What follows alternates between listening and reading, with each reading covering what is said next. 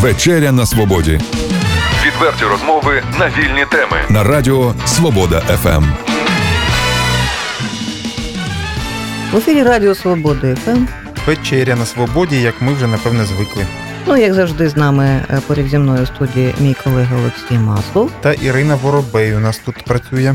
Ну а ще у нас сьогодні у студії є, який дуже скоро буде вимагати гроші, щоб йому платило обленерго. Вимагати Олексій не буду. Лукін. Е, Олексій Лукін, е, людина, яка, е, яку можна представити як таку, у якої вдома є е, сонячна міні-електростанція. Правильно ми Тобто, насправді, то не е, е, Олексій платить обленерго, а, а навпаки, обленерго буде платити Олексію за те, що він Зелений тариф, так званий. ну, так, Так. генерує сон... е, електричну енергію. А власне, що то воно таке? Як то так виходить, пане Олексію, що ви не, ну, е, незалежні стали е, е, в електричному сенсі, в в енергетичному. енергетичному? Ну, життя примусило. Я е, працюю вдома, я програміст, і в мене е, і інтернет, і все вдома, і комп'ютер, і сервер. Тобто мені потрібно, щоб було завжди е, підключене електричество.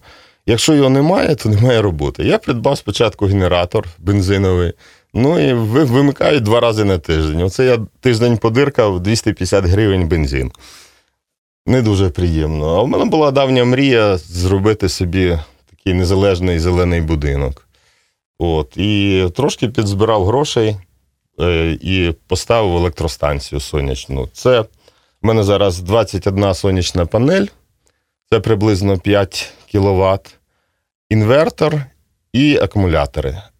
Е, інвертор це такий прибор, який бере постійний ток або з сонячних батарей, або е, з акумуляторів, і віддає напругу е, і споживачеві, і може віддавати е, в мережу. От. І якщо ти віддаєш в мережу, то треба пройти певні кроки з обленерго, і потім ти можеш продавати по так званому зеленому тар- тарифу.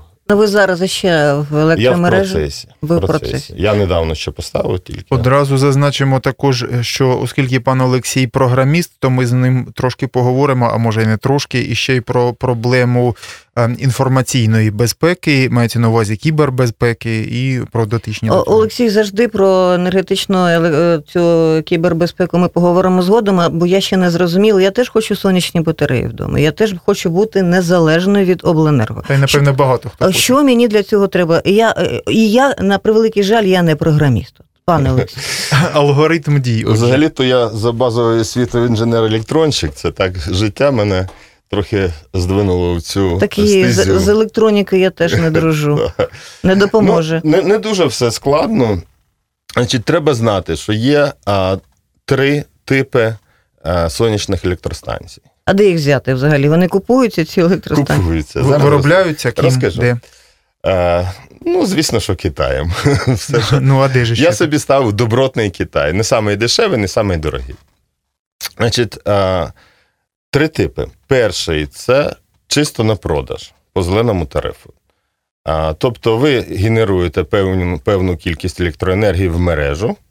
За це а, обленерго вам е, компенсує кошти по зеленому тарифу, який складає на сьогодні приблизно 5 гривень за кіловат годину. Другий тип це автономна станція. Тобто а, ви відключаєтесь від всіх мереж і працюєте самі по собі. У вас є акумулятори і є сонячні батареї, є, звісно, інвертор, який працює, заряджаючи в день акумулятори, а вночі ви споживаєте з акумуляторів. А в мене проміжний тип, гібридний. Тобто надлишок, що залишається після зарядки акумуляторів і споживання, я віддаю в електромережу. От такий. Ну, це, мабуть, найдорожчий тип, але в мене не було іншого виходу, тому що електроенергія відключається часто. Мені треба мати постійне підключення, постійну енергію мати, то мені Що за електрично у вас прилади вдома є? Холодильник є? Зазвичай. Всі, всі, всі, всі Тобто звичайні телевізор, прилади. холоди- електрична духовка, телевізори, холодильники, електрочайник, кондиціонер. І оці 5 кВт мені вистачає для того, щоб я повністю не споживав електроенергію. Скільки коштів ви витратили для того, аби створити таку електричну міні-електростанцію А, на е, Я вдома? витратив приблизно а, трошки менше за 10 тисяч е, доларів. Це дорого, звісно. Це велика сума, велика це не сума. кожного. Велика сума, а, але значну суму з цього складають акумулятори. Це найдорожче, мабуть. Е, Я поставив 8 акумуляторів, кожен приблизно 350 10 тисяч доларів. доларів це у гривнях скільки буде? Ну, приблизно. Ну, на 25. 250 тисяч. 250. 250, ну це, це, це не кожного. Ну, я ж кажу, що я довго збирав гроші. Вони в мене е, накопичувалися в банку, а потім я, я давно а мріяв. Скільки все ви до цього йшли? От якщо сказати, от зароб...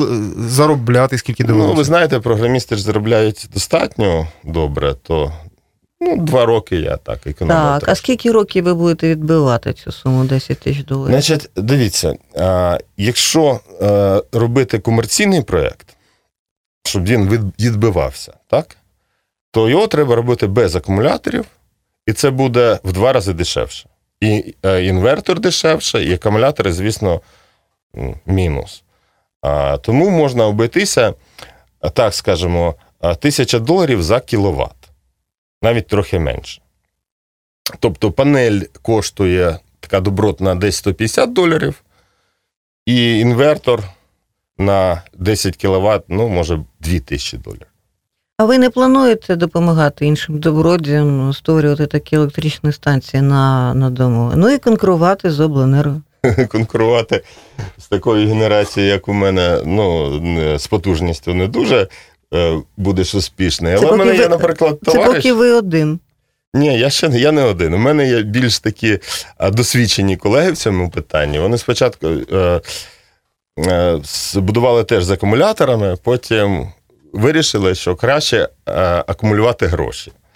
Тобто, е, ну, по словах мого товариша, він за один місяць собі забезпечує е, сезон зимовий по грошах. Тобто в нього 12 кВт станція, просто в нього площа дозволяє там і а, на хаті, і на гаражі. А де сонячні взагалі та батареї? Де вони? Зверху на, на В даху? мене на даху, так. У кого це- є площі, можна. Це, це весь дах Так. у вас у сонячних батареях? Е, південний бік. Південний бік. Ну, сонячні І- ж батареї працюють це тоді, коли сонце, є, а коли Протягом немає. року, як вони взагалі розкажіть, А, в якому дивіться, режимі? А коли Е, дощ або сніг? Неважливо, вони, вони стійкі до цього. А, гла- головне, щоб був е, уклін нормальний. Десь більше 30 градусів вже нормально. І м, можу сказати, що в таку похмуру погоду а, мені вистачає електроенергії, навіть якщо це не сонячний день, на дім вистачає повністю. Тому що якщо є. А, Ну, я включаю, наприклад, чайник, воно трошки бере з акумуляторів, а потім встигає зарядити їх за півгодини назад. Слухайте, а чи може бути такі, е, ну, такі ідеї використані для багатоповерхівок? Ну, от якщо ви подивитесь там десь на Німеччину чи десь там на Турцію, то ви побачите, що е, багатоповерхівки всі з сонячними батареями і з сонячними е, тепловими колекторами. Всі. Чому, чому у нас цього немає до цього часу? Ну, Невигідно? дорого. Дорого. Ну, самі посудіть. Е, Ніхто не наважується витратити там тисячі доларів, а потім мати якусь перспективу там. Не дуже ясно. До, Том- до речі, е, пробачте, будь ласка, отут одразу, щоб ми просто не пропустили, щоб е, слухачам було зрозуміло, е, тим, хто, можливо, не в курсі. Ви сказали про сонячні теплові колектори. Це ж інша річ, і вона для Зовсім опалення, прав, правда? Ну, От щоб просто поясніть. воду. Просто Гарячу поясніть, що воду. таке е, сонячний тепловий колектор. Сонячний тепловий колектор це так, такі значить, трубки герметичні, скляні. Всередині спеціальна речовина, чорна мікрофібра, через яку проходить теплоносій. Він нагрівається дуже до високої температури, там 90 градусів, і віддає е, тепло в накопичувач, який а, стоїть уже на гарячу воду. Тобто тоді приміщення опалюється сонцем, фактично. Так? Ну, е, я не знаю, як на, е, на рахунок опалення приміщення з сонячними колекторами, але на воду ну, в людей вже давно стоїть. Це у мене наступний етап, щоб і газ ще трошки зменшити споживання. Ну, дивіться, державі це невигідно і дорого. Однак я хочу наголосити на тому, аби е, ми більше заробляли, аби були спроможні, ми могли б е, конкурувати з цими монополістами, які здирають з нас останні копійки в тарифах. Тобто, насправді необхідно дуже швидко користуватися цими методами. Ну, от е, люди, які е, по моїх слідах хочуть йти, вони розкопали таку тему, що Укргазбанк дає безпроцентний кредит. Я точ, точно не маю там скільки е, процентів там на рік, мабуть, 0,01% на е, побудову сонячних електростанцій. А навіщо їм то потрібно цьому банку? Ну, це якась е, програма чи Євросоюзу, чи USAID. Мабуть, USAID кошти виділяє на компенсацію банку тих відсотків. А, тому такі програми є. І зараз я не можу сказати, але- до наступного інтерв'ю можу вточнити все. А, і ну, простіше зайти в інтернет і подивитись на ем, кредит на сонячні, приватні сонячні електростанції. Скільки ваших е, колег, е, у яких вдома на даху, от приблизно Чи на є така у вас інформація? Скільки в Чернігові от людей, які, у яких є сонячні такі електростанції? А, Не знаю, скільки в Чернігові, не звертав уваги. Е, Там не, спеціально не знаю, не літав на параплані, щоб подивитися. Але я ж кажу, у мене Серед ваших знайомих, скільки знайомих один плюс я. І ще троє вже хочуть будувати. Тобто ми такі піонери в цьому. А от трошки не договорили, почали говорити, але не договорили. Стосовно того, от якщо розрахов... ви займалися такими розрахунками, якщо все-таки от е, продавати або надлишок, або взагалі для цього продав... е, для цього і створити у себе таку е, електростанцію і продавати, то за скільки років можна розраховувати на те, що от окупиться окупиться. Значить, при, ми робили розрахунок при е, е, потужності 10 кВт. Так? Станція побудована на отдачу тільки, без акумуляторів. Окупається за 3 роки. Е, і починає причому- приносити прибуток так, після цього. починає. Тобто, якщо брати кредит цей безпроцентний, то за 3 роки ви його вертаєте, і е, далі це чистий прибуток. А я думаю, можливо, можна було б пропонувати сусідам. е, Сусіди б ваші відмовлялися від послуг обленерго. І, е, можливо, їм було б дешевше вже домовлятися Ко- з вами, Кооперація якась, так? Ну, не знаю. Я, я платити не за думаю, тому що, електричну енергію. ну, розумієте, там же система, яка віддає в мережу, м, синхронізується з мережею. І там спеціальні е, лічильники вони Це я загнула, це треба створювати свою мережу, так? І, і, мабуть, якісь ліцензії, треба і ще щось. А ви не Простіше. скажете, а ви не скажете нікому. Просто сусіду будете продавати, заробляти гроші. Ну, тоді, І як багато чого робиться у нас в державі. Не, не знаю, не знаю. Я законослухняний хлопець. Я Так, не, не, не провокуй, будь Не ласка. буду. Це Це моя робота і професія така Ну, провокувати. не знаю. А, Сусіди, не сусіди, це ж треба щось тягнути, якісь дроти. Там. Та в мене такі ще сусіди, всі старі, так що не знаю. То їм це дивіться. А якщо порівнювати з нашою сусідкою європейською Польщею, там я знаю дуже потужно йдуть ці процеси. Я маю на увазі майже на всіх дахах сонячні батареї. Ви знаєте, ви цікавилися, яка ситуація там? Ну, приблизно така, як і у нас. У них теж існує оцей зелений тариф, на розв... який стимулює розвиток е, чистої енергетики. От. Ну, там трошки попереду люди. Дивіться, зелений тариф це пов'язано, дивіться, це і теплоенергія так само, це коли ліс, то те і палять, е, і теж виробляють електричну енергію. Так? Ну, ну і, е, я не, не дуже там штудіював е, законодавство, але в, в електроенергетиці а зелений тариф е, ну, дуже вигідний. Тобто я купляю по гривна 68, продаю по 5. Це ж вигідно. Просто вигідно. Тобто, якщо ви споживаєте вночі, наприклад, так, ви можете поставити двохзоновий лічильник, який вночі там менший тариф, а вдень ви продаєте. Ну, це пряма вигода. Так, і всі так працюють, тому що а, баланс енергії в мережі в день більше споживачів, промислових і так далі. А як ваша родина ставиться до ваших новацій домашніх? Е, Дружина. З- Зі скептицизмом. А чому?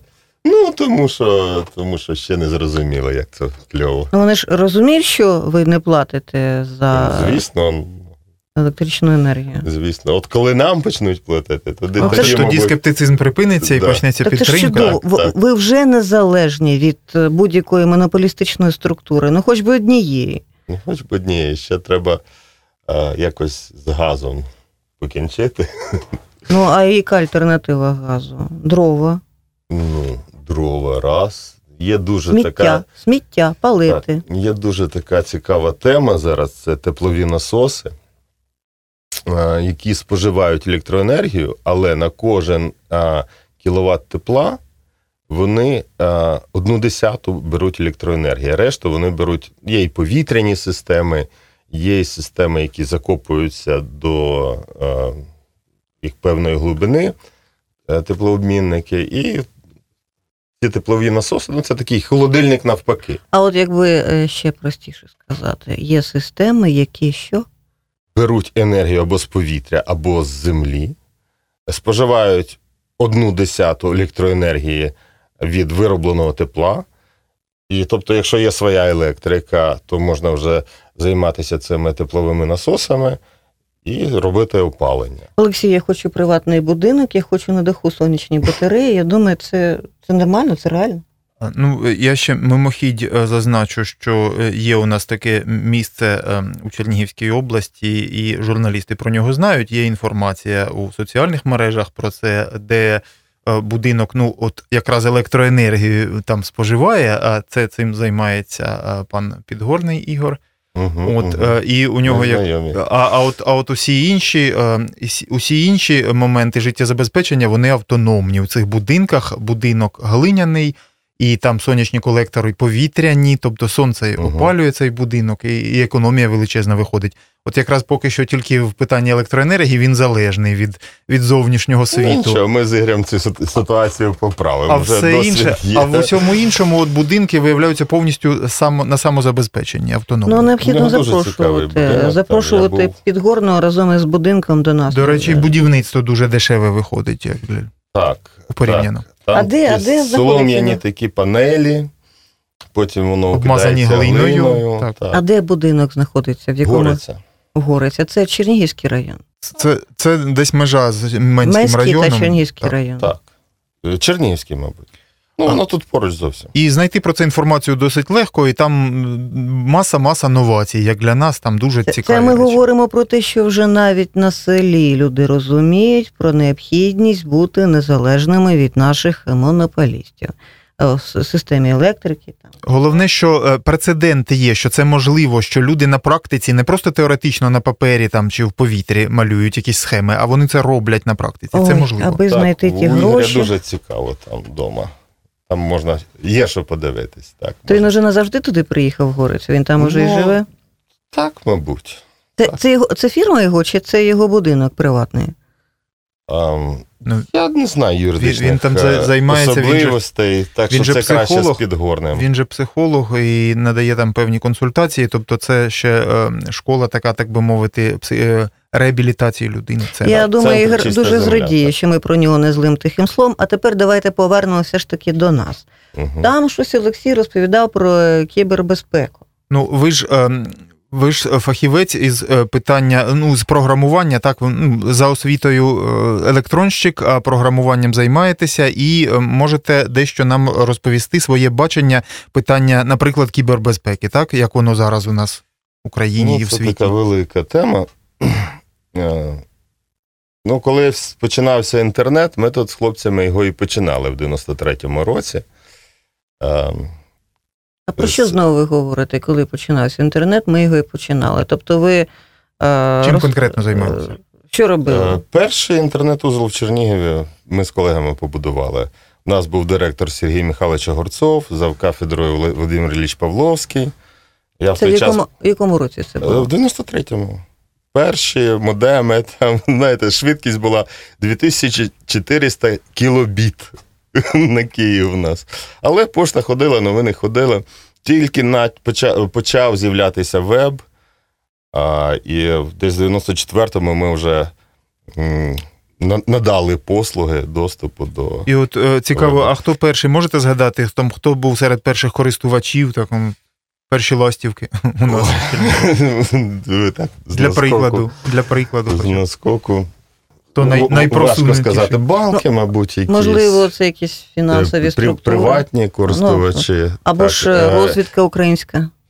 е, е, навчальні заклади. Ми навіть спонсорували першу школу довгий час, доступ до інтернету. От, е, спочатку це називалось е, Еліт, потім це називалось Сінет. От зараз, що ви можете сказати з висоти цього досвіду? Що тепер у нас? Ну, що тепер у нас? Тепер у нас швидкісний інтернет, 100 мегабіт е, додому це не дивина. Ну, принаймні 10 там це вже нормально. Це такі, можна сказати, е, нормальні швидкості для того, щоб е, при, при бажанні поламати все. Так і непомітно. Так, про досвід. Досвід я займаюся вже років 10 приблизно різними системами захисту інформації, криптографічними системами, системами безпеки е, на різних проєктах. І можу сказати по-простому так: там, де є Windows, завжди присутня небезпека. А користувачі. е, продуктів Apple, користувачі вільних систем, таких як Linux, вони більш-менш захищені. Але і там є проблеми. Ем, Та їх набагато менше, ніж Тому що користувачів менше, тому і проблем менше. Е, Є така логіка, є така логіка, але якщо брати в процентному відношенні, так, то можна вийти, вивести на чисту воду. Да? Скільки постраждало відсотків комп'ютерів під OS X або під Linux, і скільки постраждало від останньої атаки Петя під Windows. Ну, ви про що говорите? Про те, що е, Windows це програма застаріла і треба її від неї відмовлятися. Не всюди. Я ж не такий радикал, як може здатися. Але, от принаймні, Приватбанк е, весь працює на Linux. І жодних проблем, е, пов'язаних з вірусом, у них не було. Так? А інші банки, не будемо там називати, Ну і рекламувати їх не будемо. так, Вони ж нам за то гроші не платять. так, вони постраждали досить серйозно. І Укрпошта постраждала всі. А, тому що е, дві причини є. По-перше, це наявність дірок безпеки. По-друге, це недбалість. Про ці дірки було відомо. Це застарілий протокол обміну файлами СМБ. І його треба було давно виключити, поставити галочку. Пане Олексію, не секрет, що е, більша частина е, бізнесових структур та державних компаній працюють на програмах, які, вибачте мене, вони зламані. Насправді вони не мають ліцензії. От звідки йдуть е, ноги, як кажуть, проблем. Якщо ви скачали зламану програму, то ніхто не може вам гарантувати, що там немає а, так званих бекдорів, е, е, чорних ходів. Взагалі-то використовується. е, ну, який сенс ламати якісь програми, потім виставляти в інтернет на вільний доступ? Сенс такий, що туди щось причепити.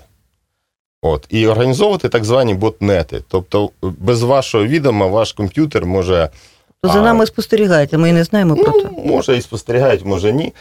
Але ваш комп'ютер стопудово може бути учасником хакерської мережі по зламу. Він там тихо- тихонько-тихонько щось рахує, коли включений, щось там робить і відсилає на сторону. Тобто можна е, так припустити, правильно ми міркуємо, що ем, розповсюджувачі цих е, програм вони десь там до пори до часу чекають, і вони знають, що одна з їх е, цілей може бути колись атакувати, так?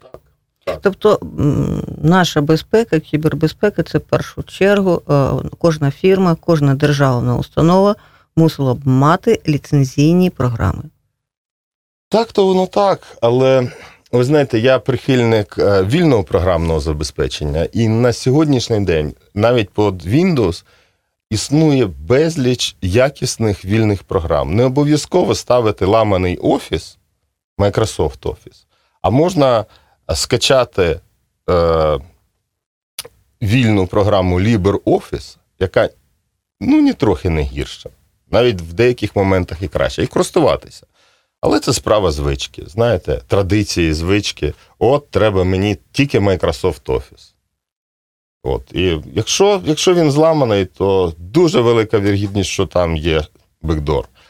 А якщо куплений, то він дорого коштує. Той Ну, слухайте, якщо е, керівник того чи іншого офісу, ті чи інші компанії зацікавлені, зацікавлений своїй безпеці, звісно, що він буде витрачати ці кошти на е, новітні програми і не обов'язково на Windows. І навпаки. Однак ми говоримо, що практично 90% державних структурах України, це ж відомо, Так, особливо так, так. після цих е, кібератак е, стало відомо. Програми не ліцензійні. Так. В який спосіб ми зможемо захистити себе, мається на увазі державу, в стані гібридної війни? Е, От з вашої точки зору, який шлях буде найраціональніший, найпростіший, найдешевший, найправильніший? Знаєте, тут комплексна проблема. По-перше, треба досить великі кошти, щоб легалізувати це все. Так, Так будемо, безумовно. будемо красти і надалі. Кошти великі треба, грошей немає. Так, ну там є програми Microsoft для різних е, таких установ. Я знаю, що вони працюють з цим. Але е, Windows як операційна система, як комплекс програм е, не завжди потрібний в цих установах.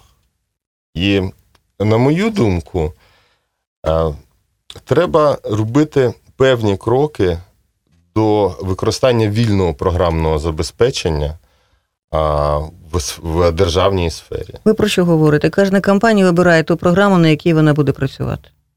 Ну, компанії то приватна справа. Держ, держа- але, е, Державні структури. а державні структури. О, Ну, важко, важко це здвинути з мертвої точки. Навіть, навіть не то, що у нас, а і в, в Німеччині, в Польщі. Але це потихе- потихеньку, потихеньку. А як там забезпечують е, безпеку? А, забезпечують безпеку. Ну, дивіться, по-перше, це е, грамотний, е, грамотне адміністрування систем. Тобто, е, ну, у нас, у нас така склалась традиція, програми крадуть. Так? Там купив диск за 20 гривень на базарі, поставив. Слухайте, у нас держава є чи нема? У нас склалася традиція. У нас програми крадуть. А слухайте, а закони у нас працюють? Ні, Не працюють. Ці царині повний хаос. Просто, е, просте запитання, проста відповідь. Так от, а, Працюють? Ні, не працюють. Е, ну, дайте мені завершити думку. Значить, купив за 20 гривень диск, а, наставив програму, найняв хлопчика, який вміє там щось нажимати в Windows за 2000 гривень. Так? От вся комп'ютерна інфраструктура. А по-перше, програми ці всі диряві. А по-друге, хто піде е, працювати за 2000 гривень а, в комп'ютерній сфері, коли у грамотного джуніора зарплата 600 доларів. Студент, Студент, заочник, заочник, тобто люди Пенсіонер. з недостатньою кваліфікацією. пенсіонери, які на пенсії для От. підробітку. І звідси виникають проблеми а, неякісного адміністрування мереж і систем. От і все. А, тобто більшість, а, переважна більшість it сфери сидить на дуже високих зарплатах. На дуже високих. Тому що ми а, сідницями тут працюємо, а головою через інтернет ми працюємо за кордоном, де достойні зарплати. А, а ті, хто залишаються працювати на держустанови і таке інше, це люди, які не потрапили, чи то не знають мови, чи, чи не мають достатньої кваліфікації. Оце така кадрова проблема, і з неї е, ростуть ноги у всієї проблеми безпеки.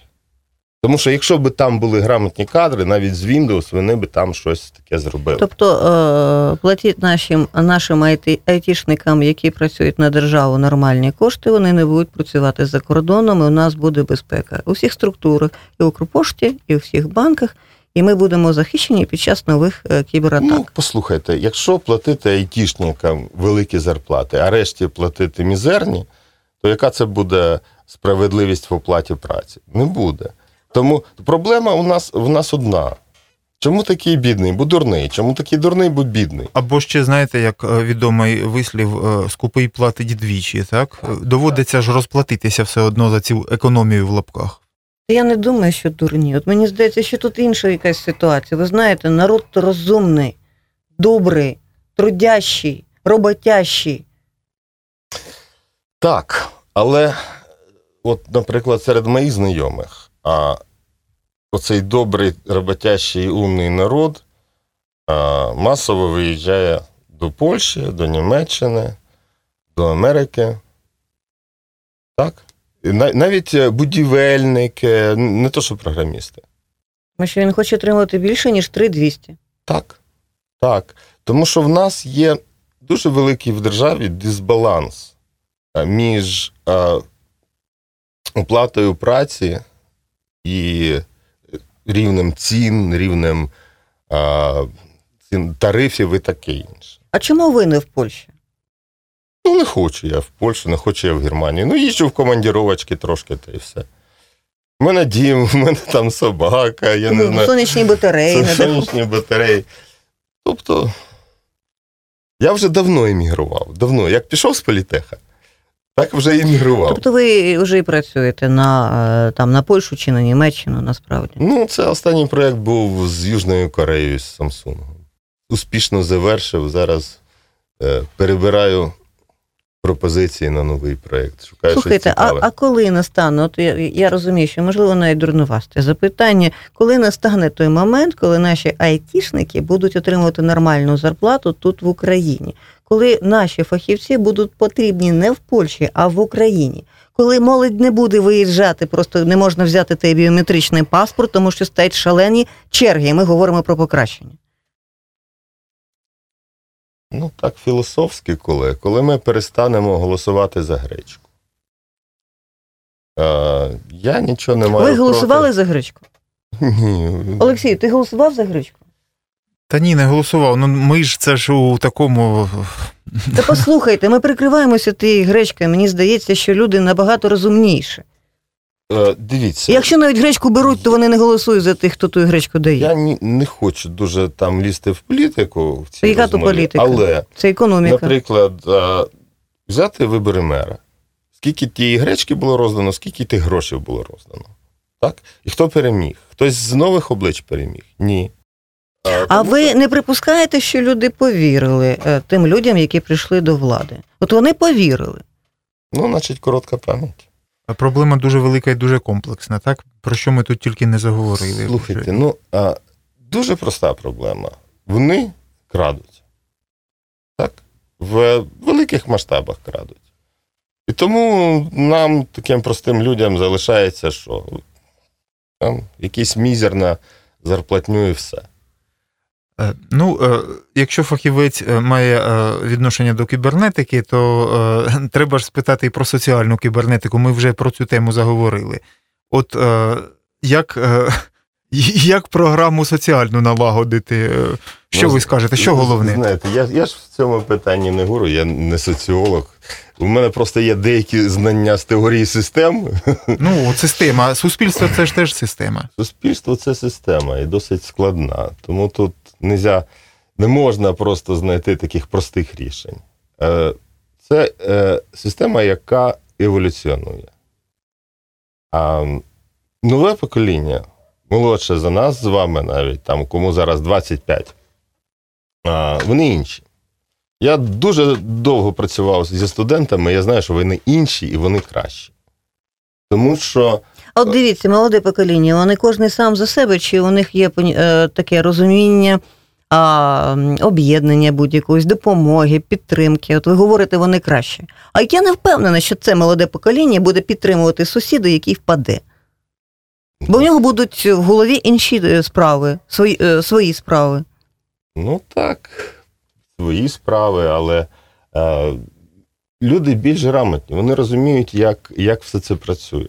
От дивіться, наше покоління, коли е, люди збиралися разом, і коли якась була проблема, ну, наприклад, навіть коли в колективі, та, то ми е, е, збиралися і там е, кожен по копійці збирав, ну, наприклад, і допомагали цій людині. А зараз молоде покоління, знаєте, що говорить? Воно говорить, то його проблему хай сам вирішує. Не завжди так. Не завжди так. Я собі знаю, я трошки допомагаю там всяким волонтерським організаціям. І коли прошу хлопці, дайте гроші, то чернігівські програмісти привозять гроші навіть з Києва. Привозять, віддають волонтерам. Так що люди, люди різні, але більшість е, у цього нового покоління вони активніші, в них не сидить в голові той совок. Вони просто знають іноземну мову, вони від'їжджають за кордон. От і вся різниця. Ну, не всі ж їдуть. Хтось повертається, хтось. ну, хтось лишається. пиячить, я розумію.